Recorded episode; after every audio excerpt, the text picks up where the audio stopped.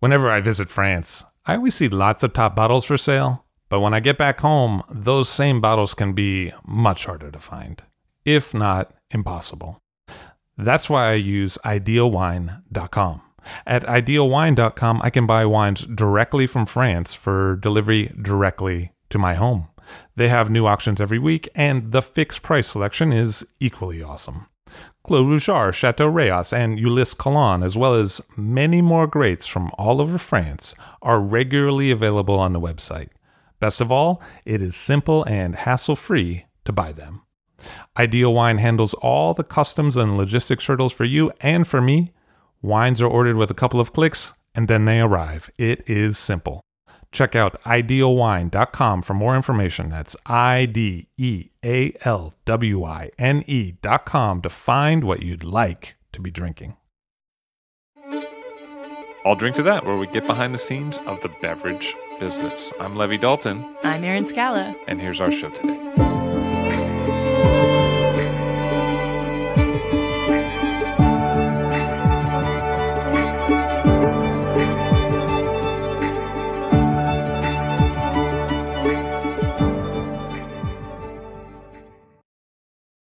Before the internet, it's a wonder that people were able to find any information at all.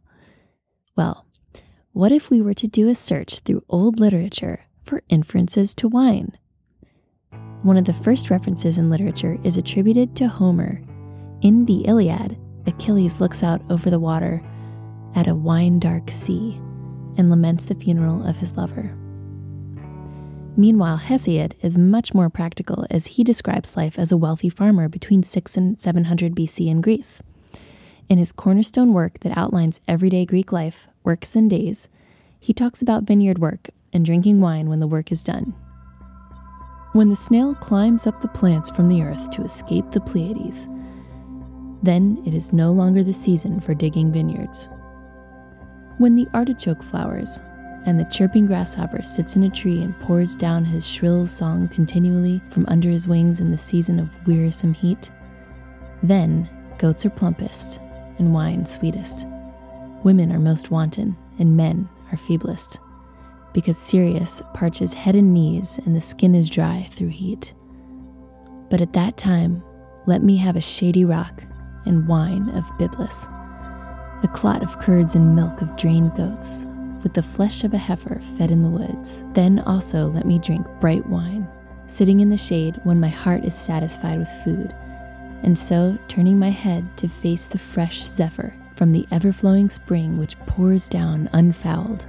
Thrice pour an offering of water, but make a fourth libation of wine.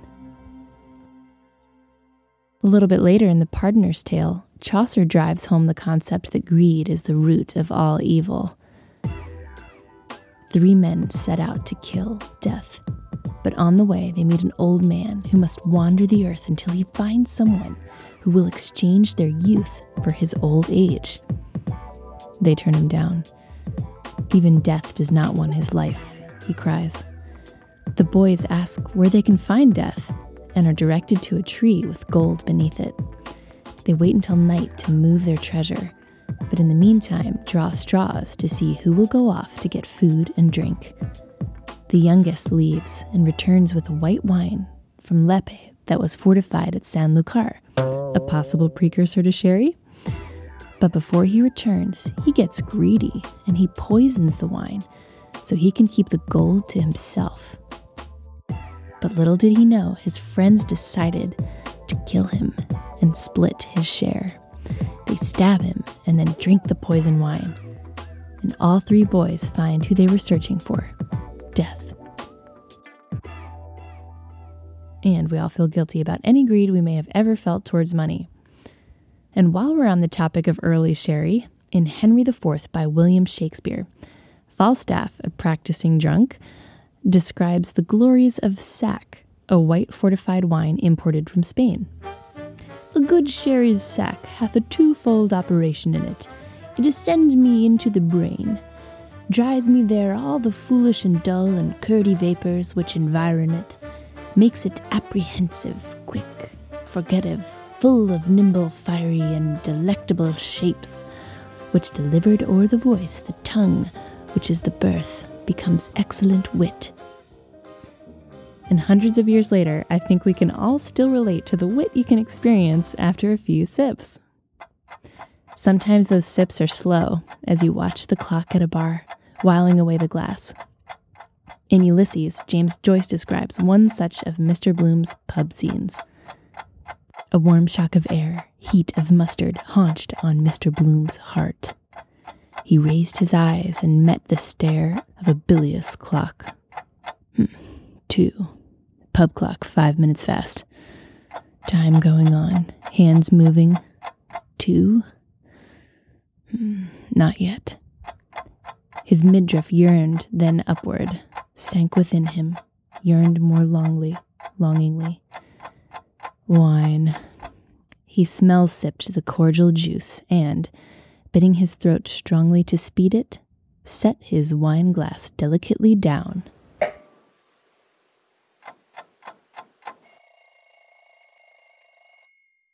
But then, somewhere along the way, wine became a status symbol.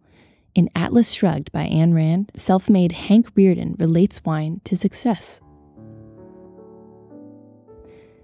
Rearden glanced at the soft twilight around them, then at the sparkle of two wine glasses on their table. Dagny, in my youth, when I was working in the ore mines in Minnesota, I thought that I wanted to reach an evening like this. I thought that someday I would sit in a place like this, where one drink of wine would cost more than my day's wages, and I would have earned the price of every minute of it and every drop, and of every flower on the table, and I would sit there for no purpose but my own amusement. And yet, Ernest Hemingway in A Movable Feast scoffs at the idea of wine as a status symbol. In Europe, then, we thought of wine as something healthy and normal as food, and also a great giver of happiness and well being and delight. Drinking wine was not a snobism, nor a sign of sophistication, nor a cult. It was as natural as eating, and to me as necessary, and I would not have thought of eating a meal without drinking either wine or cider or beer. Now that's literature. Thanks for summing it up, Ernest, because nor would we have thought of eating a meal without drinking either wine or cider or beer.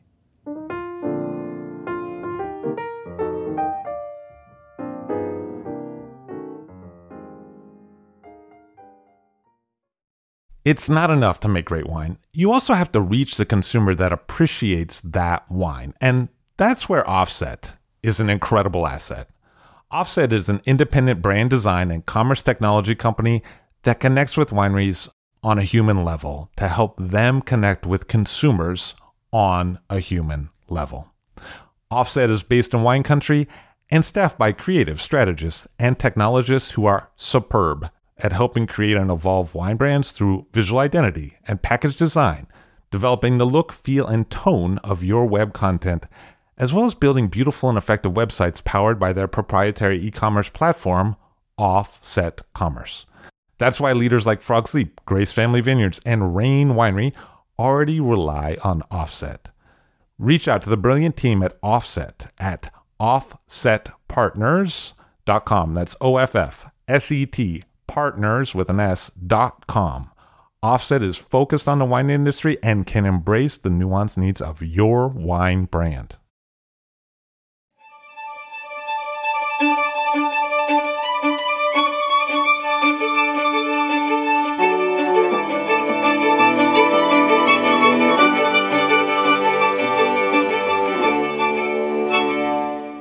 Christoph Schaefer of Weingut Willi Schaefer on the show today. Hello, sir. How are you? Hello, good to see you. I'm glad to be here. So it's a family estate, and the vineyards are in the middle Mosel. Where about are you? Uh, we are situated in Graach, which is yeah really uh, in, in the middle of the Mosel, and it's a small town very close to Bernkastel, which is maybe the, the center of Middle Mosel, but it's not big. it's, it's also just uh, 10,000 people. And uh, Graach itself, it's uh, 700 people, so a small town, but with, uh, yeah, really great vineyards. What's the town of Graach like? I mean, on an average day? Since we have now been in New York, it's it's very different. I have to say, it's, it's very quiet. You, you may, uh, yeah, you meet your neighbors on the street and uh, have a little chat with them, and uh, but it's uh, really not that crowded. And uh, so, uh, yeah, it's it's I think the real opposite to what we see here in New York now. Is it mostly a town of vigneron or Yes, it, it used to be. So uh, in, in the 50s, I nearly would say every house was involved in vineyards and wine. Uh, but with the years, it's, it's now changing a bit that you don't have that many estates itself in, in Graach, or I think it's it's the, the whole change. You, you see at the Mosel that you have uh, less estates which, which really can exist. But in earlier days, it was really that you could live with a little parcel. and so this times have changed. And so many people have other jobs now or still involved in wine, but uh, the estates are not that many that you have uh, 50 years ago. And uh, so things are changing. Some estates get maybe bigger than you had it before, uh, but not huge. And so that's, I think, the, the biggest change you see during the last years. You've been at the family estate since 2002. Yes. Yeah. But the thing is, you're born in the estate and you, you see all the things every day and, and you, you grow up with the estate and with with the vineyards. And so many things you, see are just normal for you because you've seen them your whole life. It makes it for sure on one hand easier to learn or just have the knowledge because you're born in it and you, you have seen the things every day but it was very good that my parents never uh, said you have to go and have to take over the estate. It, they really said it's your decision. And I think it's very important, especially when, when you look at the very steep slopes uh, we, we have at the Mosel. I think it's very important that you can take your own decision to follow your father's, grandfather's uh, ways, not that you have to do it, because I think uh, working in these steep slopes, it's not that nice if you don't like it. And so you, you need to have the passion for it. And you, you want it, you have to want it by yourself to go on with the estate and work in these steep slopes. Otherwise, I think you, you would hate it. And for me, it was good to work in the estate since you're a child and to see things, but never having the pressure to go on. But with the years, uh, yeah, you, you, see it's it's a great thing and great chances you have with these fantastic vineyards.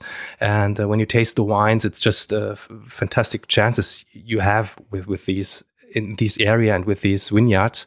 And uh, so I started to study in Geisenheim and also during that time, I worked a little bit abroad in different countries to see something else also and to just to learn much more and to develop yourself. And uh, so in 2002, I just came officially in the estate and uh, I'm working since that time officially. And your dad has been there since the early 70s. Willi is his name, although it's a different Willi than the, the name of the estate. You know, it's the same name, but different guy, right? Yes. So uh, we we have let's say several Willies in line, uh, and uh, I also have a, a name Willi in, in, the second name. So your middle name is Willi. Yes. The, at a certain point, my, my grandmother said, "Now it's enough with this Willi," because uh, my grandfather was named Willi, my great grandfather was named Willi, and my father was named Willi. And she said, "Yeah, if you call Willi, everyone comes or nobody comes. And so uh, it's confusing but, with the mail yes that's it. And so uh, yeah I, but i'm happy to have it in the second name. So they also can see that we have a quite long history in the estate with um, the Schäfers. We can officially follow the, the Schäfer line back until the 16th century. And also, uh, Ancient got a vineyard as a gift in the 12th century, so that we are quite long involved in vineyards and wine, but always as a small family estate. What's your dad like as a person? He really likes to spend a lot of time with small little details. And uh, that was for me also great to see and learn how you have to focus on every little step. You have to, to really get a great wine because there are so many little steps you have to follow and you have to taste and to take care of every little thing you do because that takes an influence. And uh, so it's great that it also works like it works with his father and him, that you have a certain time you work together and learn from each other that you that it's was was never that that you had a strict point where generation was changed more or less so it was really i think a great situation that you could learn from the older generation but also bring your new spirit and your energy in the estate Because even though you joined the estate in 02, it it wasn't like then your dad left. You guys still work together every day. Uh, yes, yeah. you're still involved in the estate, but for sure, with the years, slowing down more, so more work is on my side.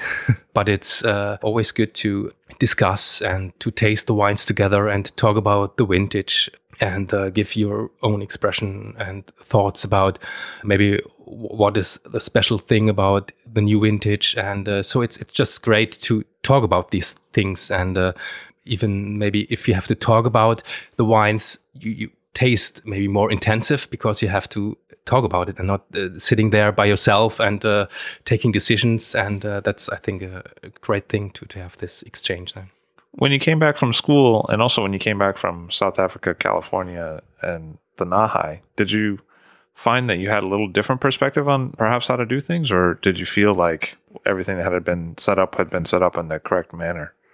yeah th- this is a question people ask often because they think yeah you go to california but how can you compare it with Mosel with these steep slopes or south africa? And but i think it's just for your personal development it was great to do this because you see different countries to see different wine regions. And yeah i'm always very interested in, in seeing different wine regions for my my own interest. It's it's not just that I would say ah, it's Riesling, that's it, and uh, for, for sure for, for Mosel and for our estate, that's it. but uh, what you make is Riesling. That's it. Yes, that's it. Uh, but yeah, you, you always see many little things how they work in that country or where they have their focus on and what they think it's good to do. And uh, it just uh, gives you a different view of things. And uh, that I think helped me a lot to grow also and, and to get a bigger knowledge about the, the whole wine world and uh, therefore it was a fantastic experience to see these different uh, countries and also for sure always traveling wine regions it's not a bad region to be Because it's pleasant climate. Yes You mentioned steep slopes. What are the vineyards that you work with your father? What are the family holdings? we are situated in Graach, so we are focused on the two areas we have in Graach. It's uh, Domprobst and Himmelreich, and uh, then we have also a little part in Wehlener Sonnenuhr.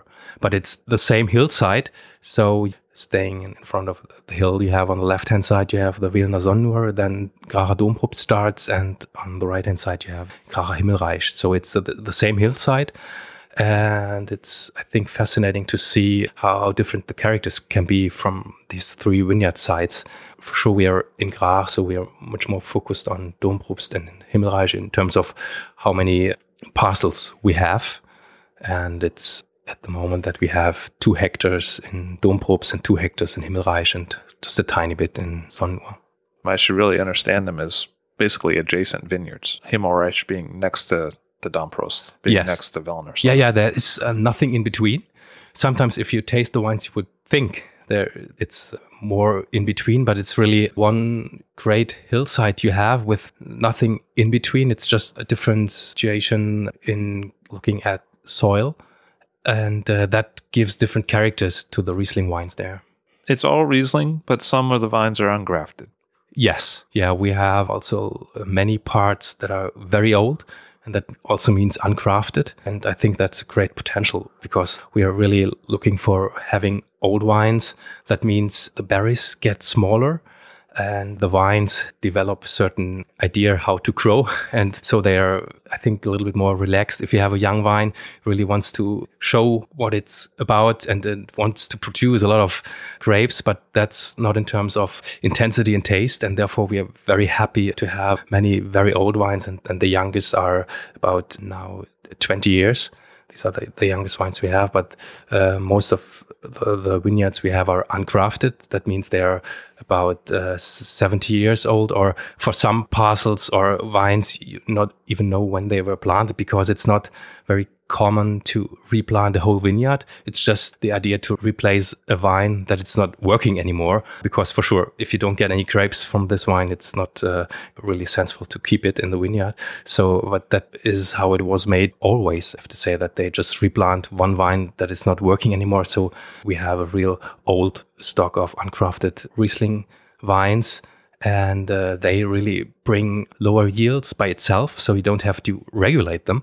And then you get very small grapes which show a great intensity and taste. How should i understand the differences between himmelreich and Domprobst in terms of is the slate different? Is the exposure a little different? How is it different in the vineyard?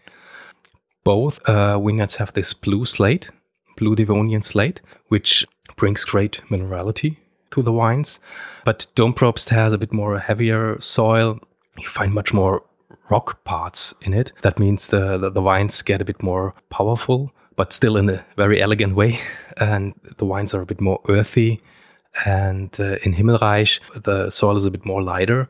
That means the wines get much more charming, showing more the Riesling fruit itself. And we uh, think it's great to show this difference of these vineyards. In terms of the drinking, might I approach the Himmelreich wines before the Domprobst wines if I were to open them in my own cellar, or how would you go about it? Yes, it's often, if you don't know the characters of the vineyards, it's a thing that you taste the wines maybe when just before bottling. Himmelreich is always showing a lot. So you taste them young and say, wow, you just could drink it right away, or it's it's already very charming and very good to drink.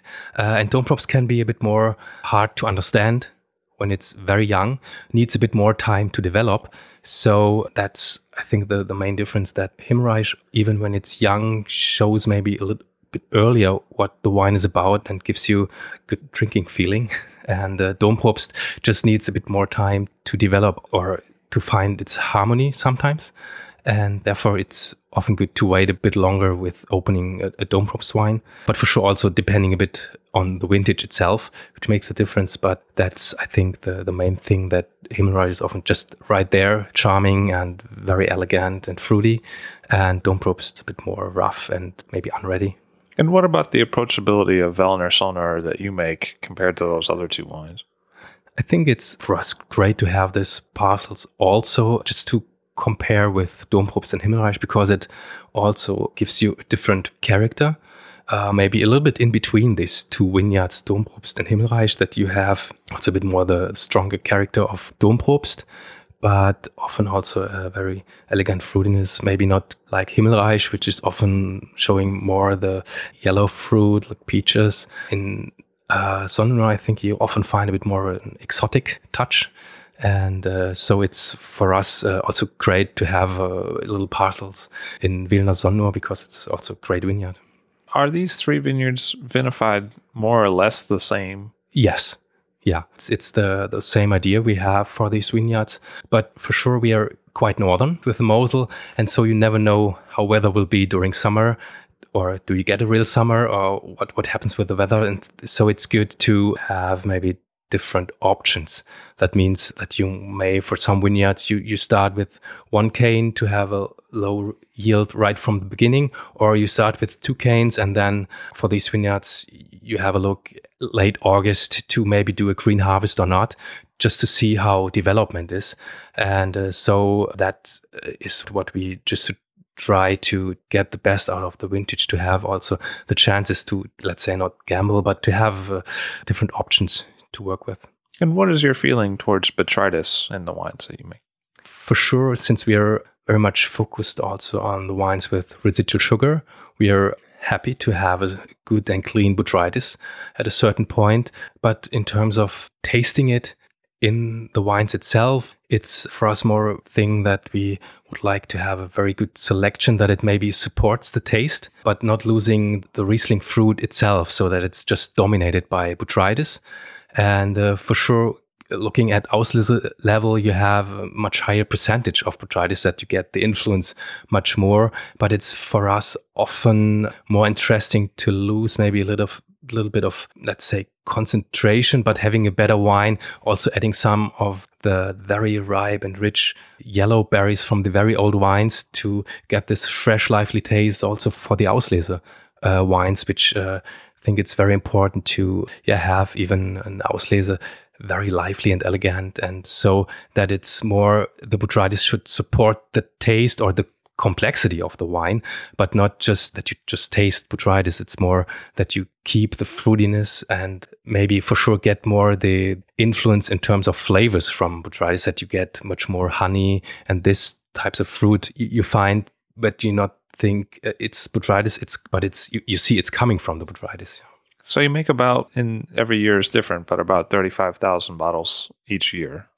Yes, that's I think uh, a nice number, but it's uh, really uh, hard to have it. I, I, don't think we ever had it the last five six years to have this amount of bottles. It's just the average amount of bottles where we think it's good to have this yields to to get these bottles. But uh, yeah, then the vintage comes and that can change your ideas or the nature really gives you what uh, nature thinks it's makeable in this year. And so sometimes for example looking at 2013 we will just have half of this and other vintages you may have a little bit more but it's just to, to give the people an idea what we think it's good because a uh, thing is you you want to have a, a ripe grape. Therefore you you can't get as much as possible from each vine, and uh, so we are thinking of this number could be a good sensible quantity to harvest. What percentage of that in a typical year? Well, although I guess no year is really typical, but what tends to be dry wine, Großgewachs, and what tends to be Prädikat, nobly sweet wines of that production? That's really the same thing nature says what we can do. So that's also, I have to say, great thing that we don't have to make any compromises. That also the, the, the people who like our wines or like us, that they say, okay, we trust you. And they never say, you have to produce so and so much of this wine and that wine. And uh, so we really want to keep it very consequently on that what nature gives us. And then we make the wines of that vintage which we have. And that also means that we don't have the chance or not always have the chance to produce every wine we could. It often happens that you just make half of the wines you could. And therefore, it's really uh, for us important to show the vintage character and to keep this and not to make just wines taste every year the same. It's really for us important to work out what the vintage is about and also show vintage character. And that also means that you, in some vintages, don't find all the wines, or if, if the vintage is not about a Beerenauslese or BA to do this selection because you don't have the concentration, we don't do it. Or the same with the dry wines. If the vintage is not about making a dry wine, we don't do it. What about those vintages? Say from 2002 to 2013. What was 02 like? What was 03 like, etc.? Think the, the last years we, we can be very happy at Mosel because all the vintages got a fantastic ripeness. That means high quality wines, but always showing the character of the vintage. And so, yeah, you have a great variation, I think, of characters that you have vintages that are showing more Riesling fruit itself. Some are more showing the minerality and acidity structure. And so I think it's always hard also to compare the vintages you have nowadays with older vintages. For sure, you, you can give the people an idea to compare it with with another vintage. And uh, by uh, but older, you mean like the 60s, 70s? Yes, yeah, yeah, yeah. Often they show their own very own character also, and uh, so it's more uh, maybe that that you find some vintages are getting a bit more fruit driven or showing more the Riesling fruit, and some are more showing the minerality and the raciness of the Riesling. And uh, I think that's great to have also this range and that you get really the characters out of each vintage. And uh, so, yeah, for example, you had 2004, 2008, which are more showing the, the classical Riesling style with a bit more uh, minerality and acidity structure. And then for sure you had 2003, which was really showing enormous uh, fruitiness, uh, really a rich and ripe fruit component. And then you had uh, 2005, 2007, 2009, which was great balance between uh, rich fruit, but also very good acidity, um, which is, yeah, for, for us always important to have this because the wines have uh, residual sugar. That means you need a bag to keep the sugar lively and therefore we need the acidity and that's very important for us. To keep the liveliness and therefore we are happy to have the acidity but it needs to be a ripe acidity that it just supports the, the liveliness. And so very happy with the last uh, years we had. What was 2013 like? Again something that I have also not had in that extreme part before because yields went very low. Uh, it was not really that you could expect it during summer that it would be so low. And uh, yeah, I really think it was the fastest harvest we had in our estate. So it was about 13 days from the beginning we are, have been finished, but even taking Sunday off. so it was really enormous fast harvest. And uh, how long does it usually take? It can take up to six weeks, mm-hmm. really depending on how situation outside the vineyard is. Because for us, it's important to harvest at the perfect ripeness point, and the grapes look good. Uh, it's often that you do first selection and leave the, the grapes where you think it's good to to give give them some more ripeness, leave them for another two weeks in the vineyard and take them later, and then you just win in terms of ripeness and taste so much. Maybe not in, in terms of Oechsle, but it's just a totally different wine if you would have taken them two weeks earlier.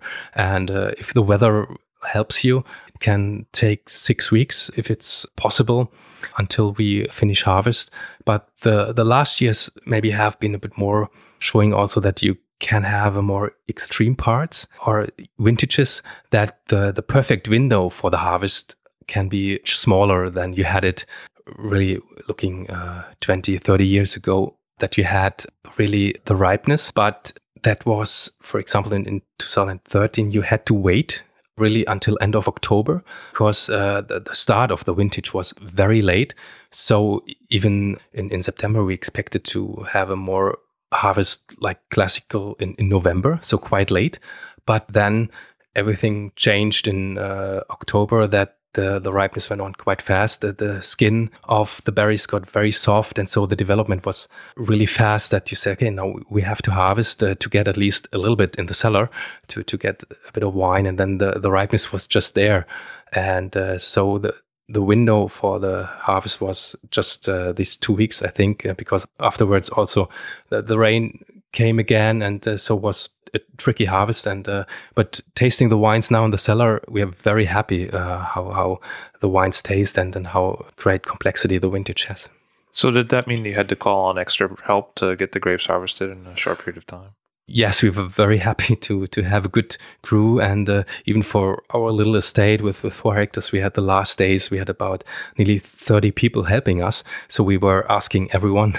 Uh, it's four hectares, and thirty and people is a lot of people. It's a lot of people, and normally I would go crazy when thirty people would bring grapes in, but not in 2013 because. Uh, yeah, they were more running through the vineyards and harvesting because uh, it was just little yields there but it was important to get the grapes in. And so we were happy that also the people who normally help us, that they asked maybe the, the wife or daughter to also help us because we have many people from Graach itself who uh, support us greatly during harvest or also if it's if we need to do some leaf work during summer that they are helping us and uh, so yeah we had a great crew and could really manage to get the grapes in very fast is it normally a certain amount of passes through a vineyard, or does it happen sort of in one pass in a normal year or in a given year, or is it five or six passes, or how many times do you usually go through? At least two times, but maybe having during one of these times a special selection that you there are separate grapes also in that selection you do to maybe get a bit more the, the really perfect botrytis grapes selected from the others in one selection. But it's yeah i think two times is it's a good selection. So once the grapes get to the cellar door what happens next? How are they handled in the winery itself? For us it's really important to get the perfect harvest point because then you have your 100%. So then you have your perfect quality. And that's what we want to put in the bottle. That means working as gently as possible during the whole time we have the grapes, the juice, and the wine in the cellar. And even there, uh, yeah, we, we like to let nature express themselves. So we press very gently and just Like a pneumatic press or Yes. Yeah, yeah. And uh, so the, the grapes fall per gravity down in, in the press. We crush them or do whole cluster pressing, depending on the vintage, depending on how the grapes look like. And we don't work with a strict plan. You really have to see what you have at that moment and to find out what's the perfect thing to do at that point and that can change from day to day or from vintage to vintage? Or when you look what was perfect in the year before can be totally wrong in the next vintage. And so you have to trust yourself and to taste a lot what happens if you do something. And uh, therefore it means crushing or not or just do a whole cluster pressing and then the juice yeah runs down in the cellar per gravity and we just leave them for settling down. No filtration. And then we just drag them in the oak barrels for fermentation and what are those oak barrels like? they are very traditional. Uh, we have this Fuder that we traditionally have at the Mosel. That's uh, a barrel, maybe looks like a big barrique. That's 1,000 liter, so bigger. So that's And- pretty big because a barrique's usually like two two fifty Yes, yeah, yeah. liters, and that's And also the thing is that they are quite old, so we, we don't replace them. If they are good, we like to keep them as long as possible because for us it's just a thing in terms of looking at the development, but not giving any oak flavors to the Riesling because that would destroy all the elegance and the, the light fruitiness uh, you get from these wines. And so our barrels are 50 to 60 years old and it's great to have them because uh, it's uh, yeah one one important step for the wines because you can balance all the components greatly. I think uh, if you have because we are working with higher acidities and to get all the components, the acidity, the fruitiness uh, in a great balance, it's good to have them fermented and uh, several time in the oak barrels. I really like the wines of Schaefer, and one of the things I like so much about them is the texture. Feels like there's a lot in them, although they're still energized and clean. Is that texture coming from a lees component? Do you typically leave the wines on the lees for a while? That's again depending on the vintage. It's for sure that we have an idea how the wines should taste uh, in the end, but it's also for us very important to just maybe f- follow the wines and really let nature do work. And we just slightly put it in a direction when we think, okay, maybe that's not good if it goes like this, or especially looking at the fermentation, if it goes too fast, we have to cool them down to slow down the fermentation because then you just lose quality and that's not what we want. But if everything runs So using temperature to control the Uh, fermentation speed. yeah, not not really temperature control. It's that you measure it by yeah. I, I taste them and, and measure it, uh, and then we can cool down the barrels with just cool water. Oh, I see. if- if like necessary. on the outside of it. Yeah, yeah, Got it. yeah. Or uh, inside that we have a stainless steel component that we can put in each barrel to cool them down if necessary. I see. So But- it like goes inside. Yes, yeah, and then you run cool water through it, and then you can cool down. But normally, yeah, we are quite late. That means cellar is cool, and it's just thousand liters, so it's not eighty thousand liter tank, which heats up enormously. Uh, and normally the heat goes away by itself, but if they would go too fast, we would uh, slow them down in cooling the, the barrels. But it's not that we would have, let's say, temperature control, that we say we have to have a certain temperature, because we, we like to have each barrel find its way. And if it goes slowly with 17 degrees, we are happy. If it goes slowly with 15, or sometimes it's just a very cool harvest that you have very cool temperatures. Even the, the, fermentation goes with 12 degrees. So, but it's if it's going slowly, we don't want to give the barrel a pressure to have a certain temperature. I've heard it said that you clean the barrels with water and then let the water sit in the barrels before obviously the harvest. And then you taste the water to see if there's any off flavors from the wood. Is that does that actually happen? Uh, yes, yeah, that, that's important that you really take care of your barrels and make sure that they are neutral, that they don't give any negative influence to the wines or to the juice, because that would take a very negative influence. And therefore, it's important to check before harvest if every oak barrel is perfectly clean and uh, neutral. And then we still work like my grandfather before that we take them from the racks and we call it schwenken That means we take them from the normal racks and have wooden racks in front of the barrel cellar, and then we put boiling water in it and close it and rinse them so that we really move the barrels and uh, get them prepared for the new vintage. I've heard you say multiple times in this interview that it really depends on the vintage character and responding to that. But it's amazing on this side in the market because what you often hear in the market working with the wines is the Schaefer wines are super consistent. Every year they're really good. Like doesn't matter. It could be 06, it could be 07, it could be 08, it could be 09. They're tremendous wines every year. Like that's you know, oh Schaefer, you know, I'll get it every year. It's always going to be good. But it it sounds like on your side, it's a constant readjustment to make sure that that happens. It's not you know a set recipe in a way that you might think it would be with the consistency and the flavor. It's more an idea of we're going to change this a little bit to get to the idea of where we want to be because this is what's happening this year. Does that make sense? Oh, yeah. First, I have to thank you that uh, people are uh, talking so good about our wines because uh, that's great to hear and yeah for sure helps us to go on our way. But it's really uh, i think if you really take care of each vintage and of the character of the vintage because you always will have a great vintage if you work good. Some vintages makes it for you maybe easier to get this result. Sometimes you have to work harder. But in the end yeah if you have the feeling for the wines and for the grapes you always can get your ideas out of each vintage. But therefore, you have to taste a lot and see what happens if you do something to get the wines you like to have in the end. And uh, therefore, it's very important to taste a lot, to know your vineyards and uh, know what you have to do in these uh, special situations you have then. And you mentioned that sometimes these vintage variations have become a bit more extreme from year to year, perhaps because of climate change. Is that something you really feel that one year might be very different than the next? Different, yes. That I think it's that you have much more the extreme weather situations that I can't really remember that people were talking about these things 30 years ago that you had this differ in terms of extreme rain or hail that we got more often and uh, so um, there i think or you see a certain influence of the weather change and so it's an extreme event not an extreme vintage. Like something happens that's very extreme but it's not that the vintages themselves are very different from one another. It's we had a lot of hail that year or we had a lot of rain. Yes it's i think the, the great thing that you always got the perfect ripeness the last year. So looking at the 70s or 60s you maybe had in, in a decade three vintages which have been on a fantastic high level then you had three vintages which were average, but then you had also vintages. Yeah, you were happy to reach Kabinett level, and sometimes they even were small Kabinetts. And these vintages disappeared totally.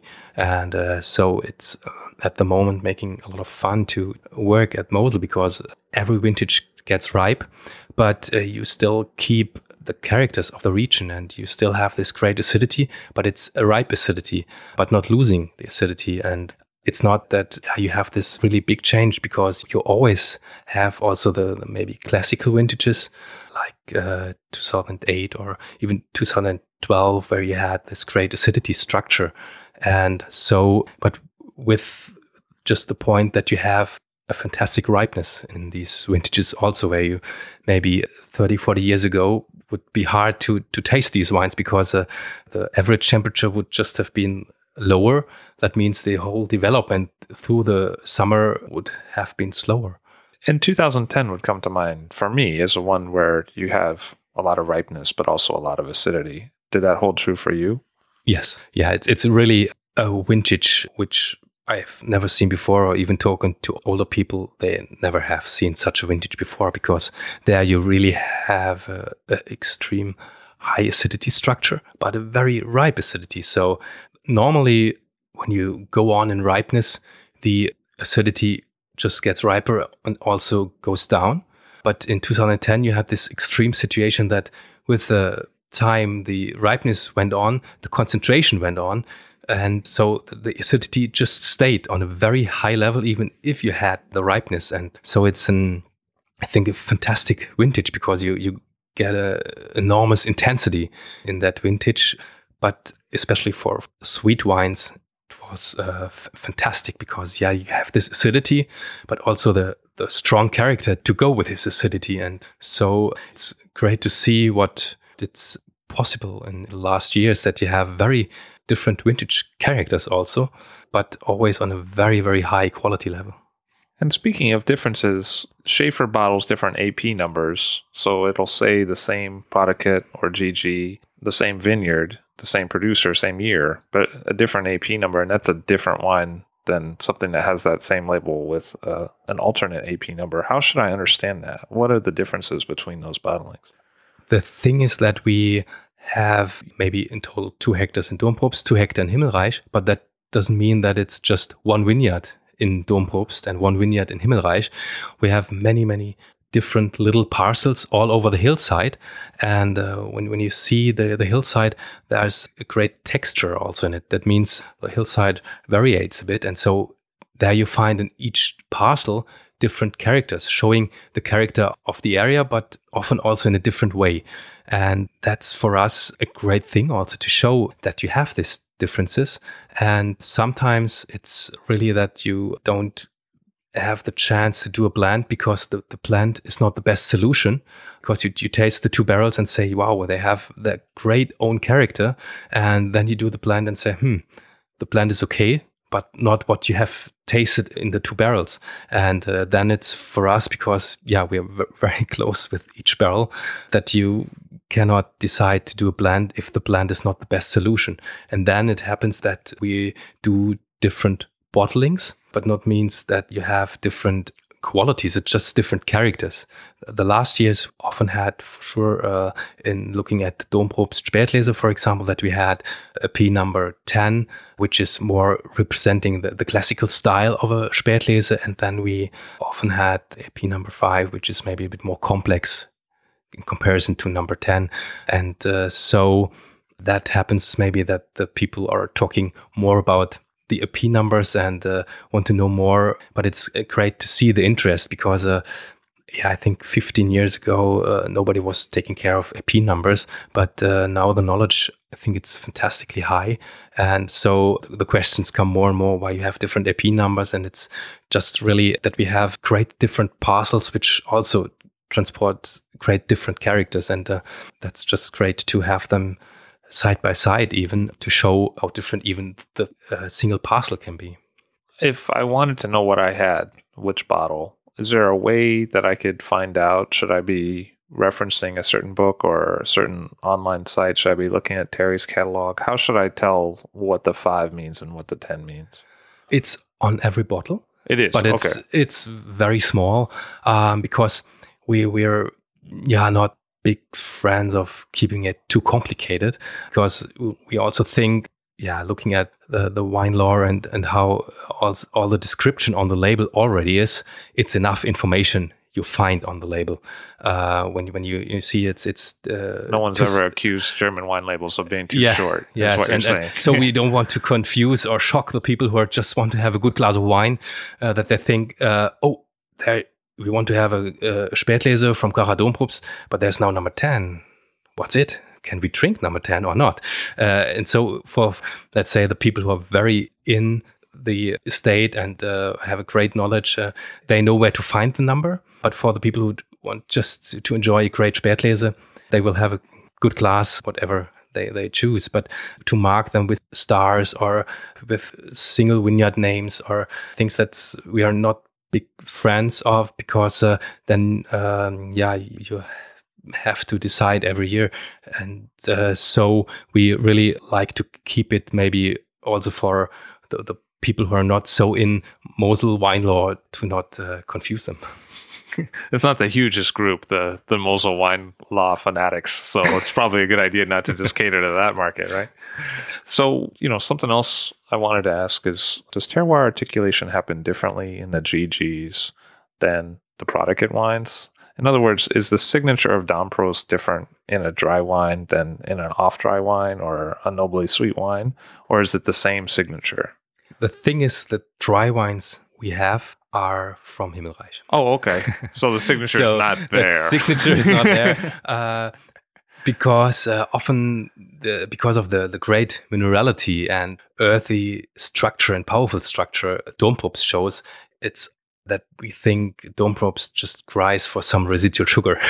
that we think you get a great balance in Domprobst when you have uh, uh, also a, a, bit of residual sugar. And Himmelreich is a bit more charming, more elegant, that it fits really great to show uh, the, the, dry Riesling also from uh, Himmelreich then. So GG was always from Himmelreich. If I were to taste the fruits of the Auslese Himmelreich and and the GG Himmelreich, would they be the same fruits and and sort of mineral characters, or is it different when it's dry? You you find the terroir and the taste of the terroir, and the, they they show the the same fruitiness, uh, but for sure the sugar also helps you to show the fruit more than to have a, a, dry wine where you for sure have less less sugar in the wine. So it's even showing the classical fruit components of Himmelreich, but for sure maybe you you get more the minerality also because the the, the fruit is not so much dominating uh, like you may have it in, in the Kabinett or Spätlese. Why the decision to stay with just 4.2 hectare at the estate? I mean, you can trace the vineyard holdings back to the 12th century. Your dad's been there since the 70s, and then his dad, and then his grandfather. Why, during that period of time, was the decision made to to keep it a small family estate? The question for sure comes also very often because the the demand uh, is, is, is really good. So we are very happy to to have so many people uh, liking our wines. That's that's fantastic to see. But yeah, we we're limited in what we can do, and for us, it's really great to have our hand on everything. And maybe for sure we would sell more if we have more hectares and more wine. But if it would make us personally more happy, I'm not sure. And uh, so we are very happy with this size. For sure, it's small or you're very limited in what you can do in terms of uh, volume. But yeah, we are personally very happy to have our hand on everything and follow each little step perfectly, even starting with the estate wines and uh, up to the Auslese that you don't have to make any compromises in looking at each quality level, that you just have enough time for every barrel. And uh, so we are yeah, very happy with the size, and there are no plans to double the estate or so. Christoph Schaefer of Willi Schaefer. He's happy to make the wines, and I, for one, am happy to drink them. Thank you very much for being on the show today. Thank you. Christoph Schaefer of Willi Schaefer. I'll Drink to That is hosted and produced by myself, Levi Dalton. Aaron Skella has contributed original pieces. Editorial assistance has been provided by Bill Kimsey. The show music was performed and composed by Rob Moose and Thomas Bartlett. Show artwork by Alicia Tenoyan. T shirts, sweatshirts, coffee mugs, and so much more, including show stickers, notebooks, and even gift wrap, are available for sale if you check the show website, illdrinktothatpod.com. That's I L L drink to that P O D.com, which is the same place you'd go to sign up for our email list or to make one of the crucially important donations that help keep this show operating. You can donate from anywhere using PayPal or Stripe on the show website. Remember to hit subscribe or to follow this show in your favorite podcast app, please. That's super important to see every episode. And thank you for listening.